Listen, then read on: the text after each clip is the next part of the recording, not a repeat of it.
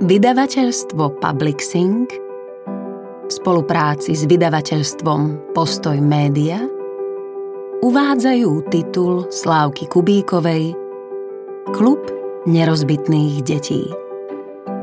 Audioknihu číta Eva Sakálová. Úvod Boli sme na káve. Ja a Monika, bývalá kolegyňa. Hoci sme sa nevideli pár mesiacov, nebolo ťažké vhupnúť do našich starých rituálov preberania ničoho a všetkého. Monika ako vždy vyzerala šik. Bezchybný make-up, upravené vlasy, v ktorých sa namiesto šedín vynul decentný melír. A oblečko, ako keby sa práve vrátila od módnej poradkyne. Najnovšie životné zvraty s jej výrazom korešpondovali. So svojím manželom, finančným manažérom, stavajú dom. Všetko ide, ako má. Mali peknú dovolenku, nevadí, že tento rok pre napetejší stav financií len v Chorvátsku, veď aj tam je pekne. Stavba sa výrazne hýbe dopredu. Vyberajú kachličky, podlahy, s architektkou plánujú nábytky vytešovala sa Monika. No jej oči, ako by chceli povedať ešte niečo iné. Možno vytušila moju nevypovedanú otázku. Sama tú tému nadhodila. Deti. Zatiaľ nechcú, možno neskôr. O dva, tri roky. Prečo? Pýtam sa. Nad odpovedou dlho nerozmýšľa. Vidno, že je to mnohokrát prediskutovaná téma. Ak majú deti prísť, potrebujú byť s manželom v takej situácii, aby im mohli zabezpečiť to najlepšie. A v takej situácii zatiaľ nie sú. Jednak ešte bude dosť dlho trvať, kým bude dom naozaj tip-top spravený. A potom?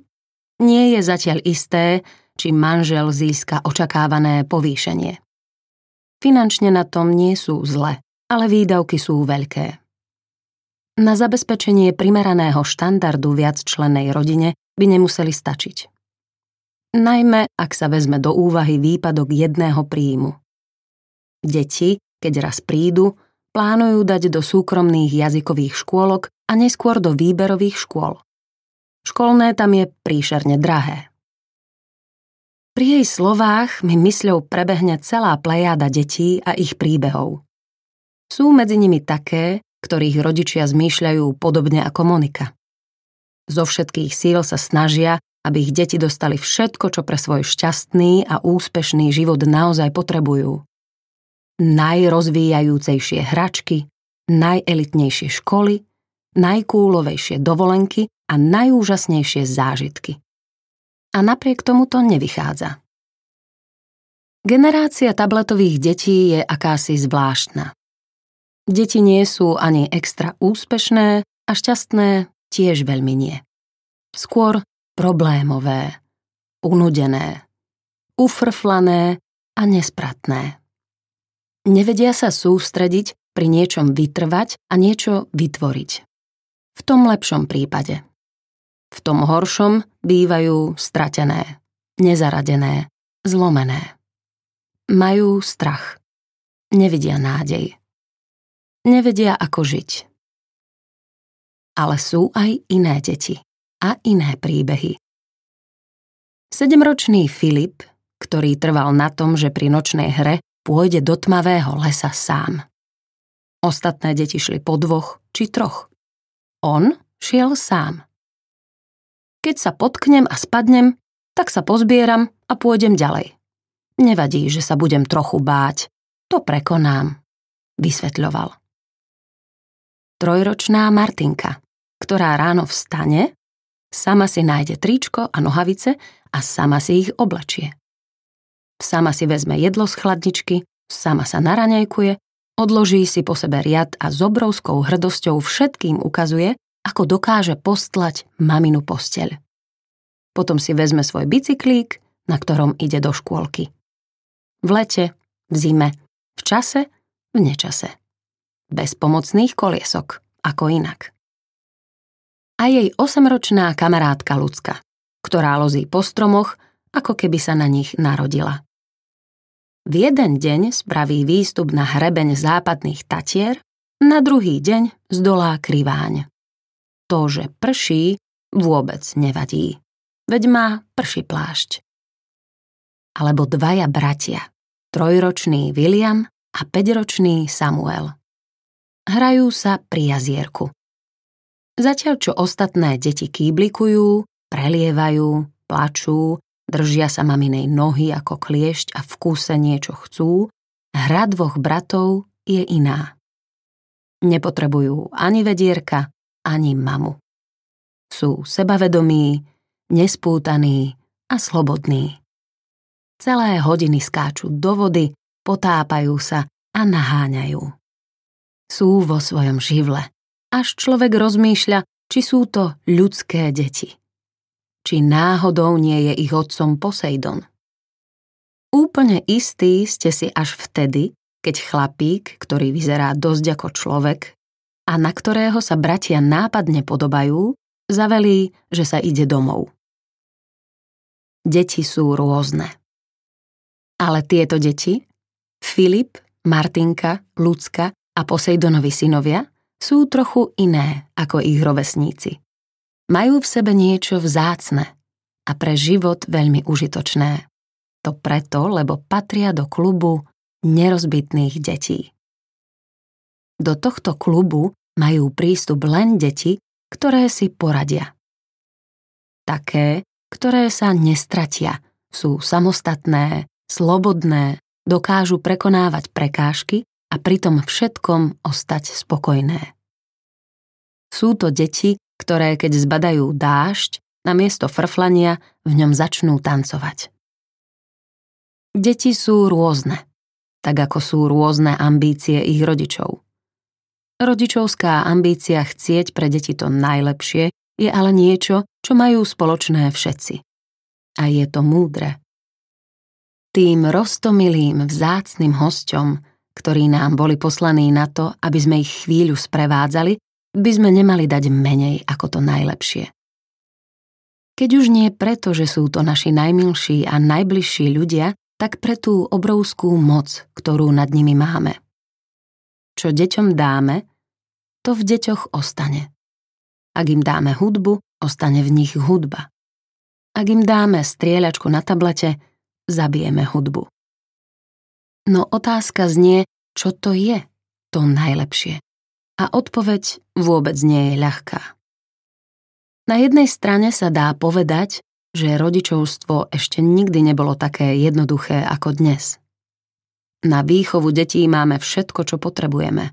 Hmotné aj nehmotné. Máme cumlíky, čo svietia v tme, hračky, čo rozprávajú po anglicky, topánky, čo pískajú a telefóny, čo učia deti matematiku. Máme anglicko-španielské škôlky, nekonečný výber krúžkov, akvaparky, dinoparky a legolandy. A máme informácie. Otázky výchovy sú tak podrobne preskúmané ako nikdy. No rodičovstvo ešte nikdy nebolo také zložité ako dnes. Výchova detí bola v minulosti úplne jednoznačná a bez pochybností. Nič, nad čím by sa človek mal znepokojovať a čo by mal riešiť. Dnes sa ale znepokojujeme a riešime, čo by ešte bolo v poriadku. Problém je, že naša snaha často nemá vo výsledku jasnú koncovku. Je to preto, že k výchove máme síce všetko, čo potrebujeme, hmotné aj nehmotné, ale máme toho priveľa. Príliš mnoho riešení na kľúč v podobe tabletov, hračiek, detských podujatí a zážitkov. Žmurkajú na nás a snažia sa nám nahovoriť, že ak si ich zadovážime, bude všetko dobré. Dieťa bude šťastné a rozvinuté. Našu rodičovskú situáciu zneprehľadňuje aj obrovské bludisko informácií, článkov, výskumov a teórií. Je ich priveľa a pričasto si protirečia a preto ponúkam túto audioknihu. Pomáha rodičom zorientovať sa v bezhraničnom množstve informácií a riešení. a nájsť to, čo naozaj funguje. To, čo deti skutočne potrebujú. Ide o sedem vecí, sedem vzácných darov. Ak týchto sedem darov dáme deťom, stanú sa nerozbitnými. Nástrahy modernej doby ich nepoložia. Naopak, vyrastú z nich vyrovnaní a tvoriví ľudia, dobrí manželia a rodičia, verní priatelia a spolahliví kolegovia. Budú mať v sebe dobrý základ na prežitie naplneného a spokojného života. Čo je tých sedem zácných darov? Prvá vec je uvoľniť miesto.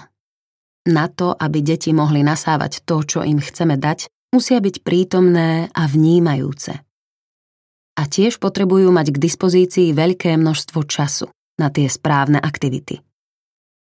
Času, ktorý dnešné deti bežne a vo veľkom premrhajú pred obrazovkami. Nie je to však ich chyba. Tabletové deti zúfalo potrebujú rodičov, ktorí im pomôžu nespadnúť do zákerných pascí virtuálnej reality. V čom sú pasce nebezpečné a ako si život s technológiami zariadiť, sa dozviete v prvej kapitole Deti potrebujú vypnúť. Ďalších pár vecí, ktoré môžeme deťom dať, sú tie, ktoré vyplývajú z biologického nastavenia človeka. Sú prirodzenou podmienkou toho, aby z malých, nespratných trpaslíčkov rástli zdravé a silné bytosti. Potrebujú voľnosť, behanie, prírodu, hry, kamarátov, a miesto, kam patria a v ktorom sú bezpodmienečne prijaté, čiže rodinu a komunitu. O tomto sú kapitoly Deti potrebujú hru, pohyb a slobodu a Deti potrebujú vzťahy. Návrat k naozajstnému prirodzenému detstvu deťom prospeje ako málo čo. Ale naše deti sú zároveň deťmi civilizácie. Tá ponúka široké bohatstvo ideí, príbehov a umenia. Keď im máme dať tie najvzácnejšie dary, načiahneme ruku a ponúknime im z týchto pokladov. Ak ich vovedieme do sveta kultúry a umenia, vytvoríme z nich vzdelanejších, múdrejších a kultivovanejších dospelých. Vyzerá to ako vzletný, ale nedosiahnutelný ideál. V skutočnosti je to ale jednoduchšie, ako sa zdá. Ako na to? Vypočujte si v kapitolách Deti potrebujú hudbu a Deti potrebujú knihy. Poslednou dôležitou vecou je naučiť sa, ako v tomto svete dobre a spokojne žiť. K tomu deti potrebujú nadobudnúť mnoho zručností. Napríklad, ako sa slušne správať, ako vychádzať s inými ľuďmi, ako si udržať poriadok, ako si zorganizovať prácu. Je to dôležité, aby dokázali zvládnuť špecifické nároky doby, v ktorej budú žiť a zachovať si pritom dobré psychické zdravie. Nie je jednoduché čeliť bezhraničným podnetom, nezdravému luxusu a nekonečnému výberu. Bez posilnenia dobrých charakterových vlastností to nepôjde. Ako im pomôcť tento nápor zvládnuť, si priblížime v kapitolách Deti potrebujú hranice a deti potrebujú charakter. Cesta k členstvu v klube nerozbitných detí vedie cez týchto sedem míľnikov. Pre rodičov, ktorí sa obávajú, že sú príliš chudobní, aby si mohli dovoliť dať deťom tie najkvalitnejšie veci, je tu dobrá správa. Členstvo v klube nestojí nič. No vyžaduje niečo iné. Našu jasnú víziu toho, čo im chceme dať a čo preto treba urobiť. A potom už len nekompromisné nasadenie. Vítajte v klube nerozbitných detí. Kapitola 1. Technológie Deti potrebujú vypnúť. V diaľke počuť hlasy, fanatických más. Niekde zvoní hrana, niektorému z nás – nad džungľou sa stmieva, vo mne svieti slnko, pís. Marek Brezovský, niekde zvoní hrana. Marek bol talent. Bol tým, čomu sa hovorí zázračné dieťa. Prirovnania s Mozartom, ktorý už od malička hral a komponoval hudbu, v jeho prípade dosť sedeli. Ako 9-ročný hral vo svojej prvej kapele, ako 15-ročný súkal zo seba jeden majsterštuk za druhým. Bol rodeným skladateľom. Jeho hlava prekypovala hudobnými nápadmi, bolo to bez dna. Počas tínedžerských liet napísal toľko hudby, že by to vydalo na 10 albumov, 5 symfónií a 6 muzikálov. Takto aspoň vyrátal jeho priateľ, basgitarista Oskar Róža. Jedného dňa sa to všetko skončilo. Marek Brezovský, umelec 90. rokov, sa svojej slávy nedožil. Dva mesiace po svojich 20. narodeninách sa predávkoval heroínom, dodnes sa presne nevie, či omylom alebo zámerne. Marek, hlava génia, telo dieťaťa, padol za obeď tomu, čo v tých časoch bývalo v umeleckých kruhoch bežné. Drogám. Vtedy sa ešte nevedelo, čo to presne robí, len sme to skúšali. Vysvetľujú v dokumente o Brezovskom jeho kamaráti muzikanti. Nebol to ale len heroín, s čím Marek bojoval a z čoho sa chcel vymaniť. Muzikanta zrejme naháňali aj iní démoni, tí vo vlastnej hlave. Podľa kamarátov sa v nej striedalo všeličo. Obdobia výbušnej kreativity s obdobiami prázdnoty, ba až depresie. Zdá sa, že nebol výnimkou z pravidla, že veľké nadanie chodí s veľkou temnotou. Marekov príbeh vyrozprával dokument Hrana. Je v ňom pohľad na Mareka ako umelca ako kamaráta, ako frajera. Najsilnejšia na celom filme je ale výpoveď Marekových rodičov. Slušní, usporiadaní, rozhľadení ľudia sú celé roky týraní otázkou Kde sa stala chyba? Postretla ich najtemnejšia rodičovská nočná mora. Tá, ktorá má tento scenár. Myslíme si, že všetko ide dobre, staráme sa, robíme ako najlepšie vieme. A bum, príde katastrofa. Strach o to, že také niečo sa môže stať aj nám, sa narodí v deň, keď sa narodí dieťa. Čo ak? Čo ak? Čo ak? Čo z neho vyrastie? Čím bude? A či sa mu nič zlé nestane?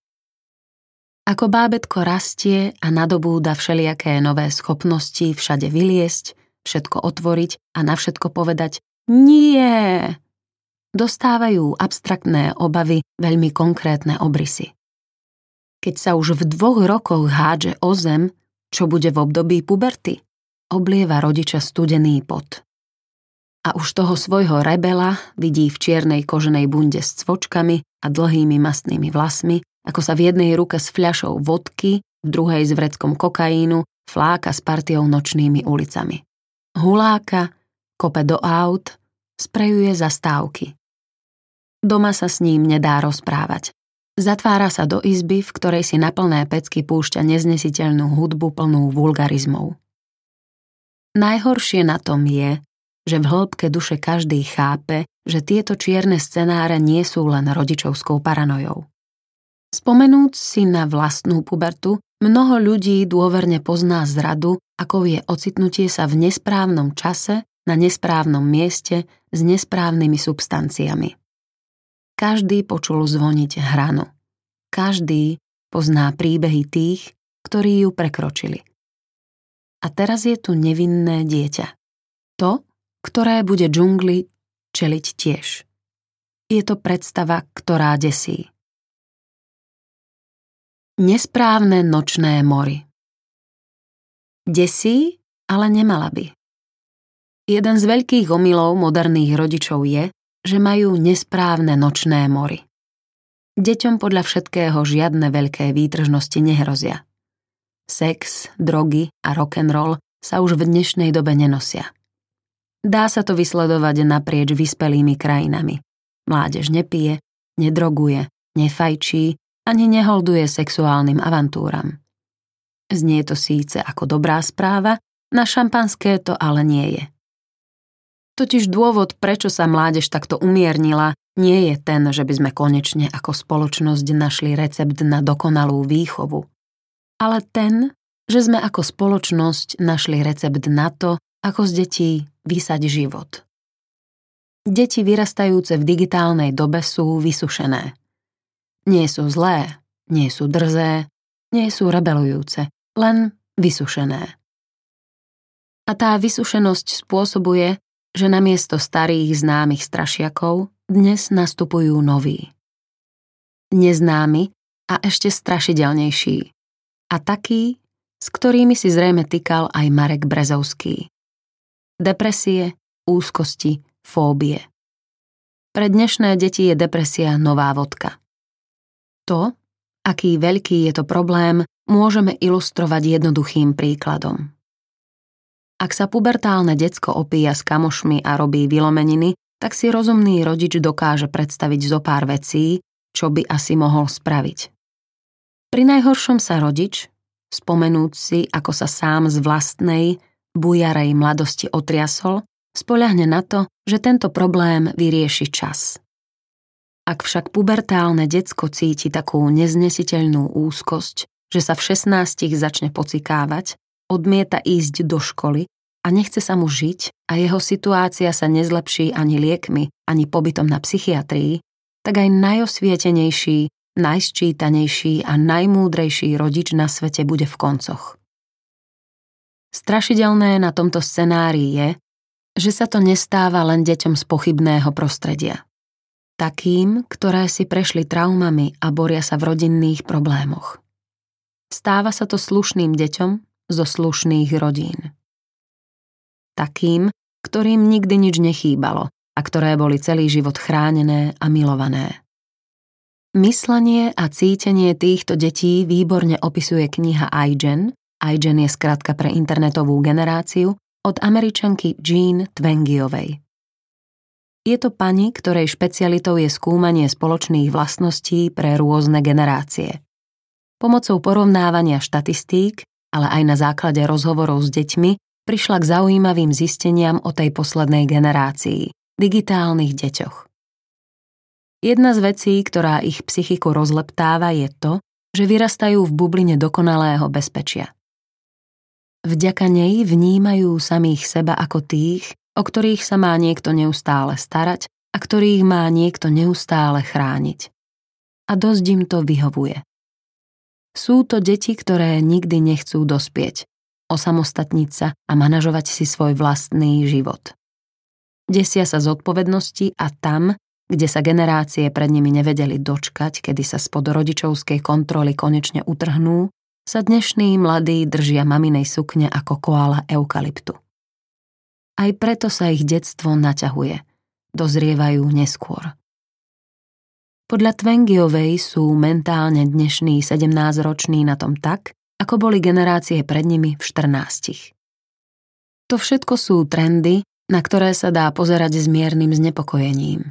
Povedať hm, zdvihnúť obočie, chlipnúť si z kávy a ďalej skrolovať mobil. Ak však budete čítať ďalej, je možné, že sa mobil premení na jedovatého hada, vypadne vám z rúk a kávou si oblejete nohavice.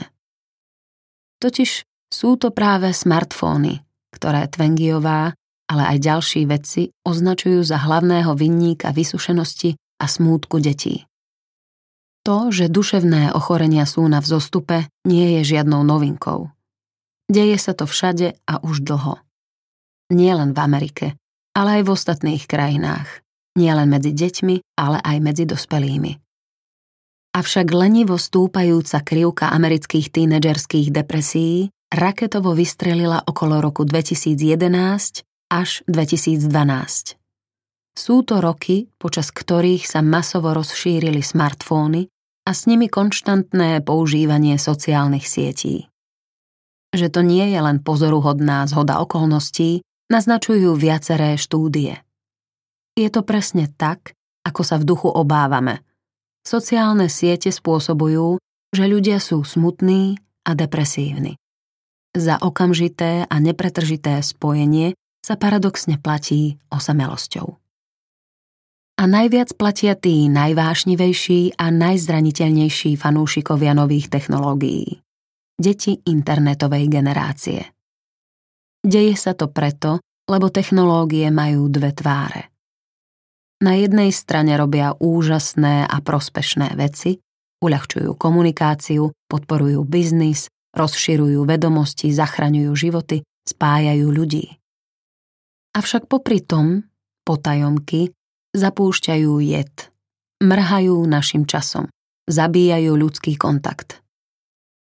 Manipulujú mysle, spôsobujú závislosť a vynášajú na povrch to najtemnejšie v nás.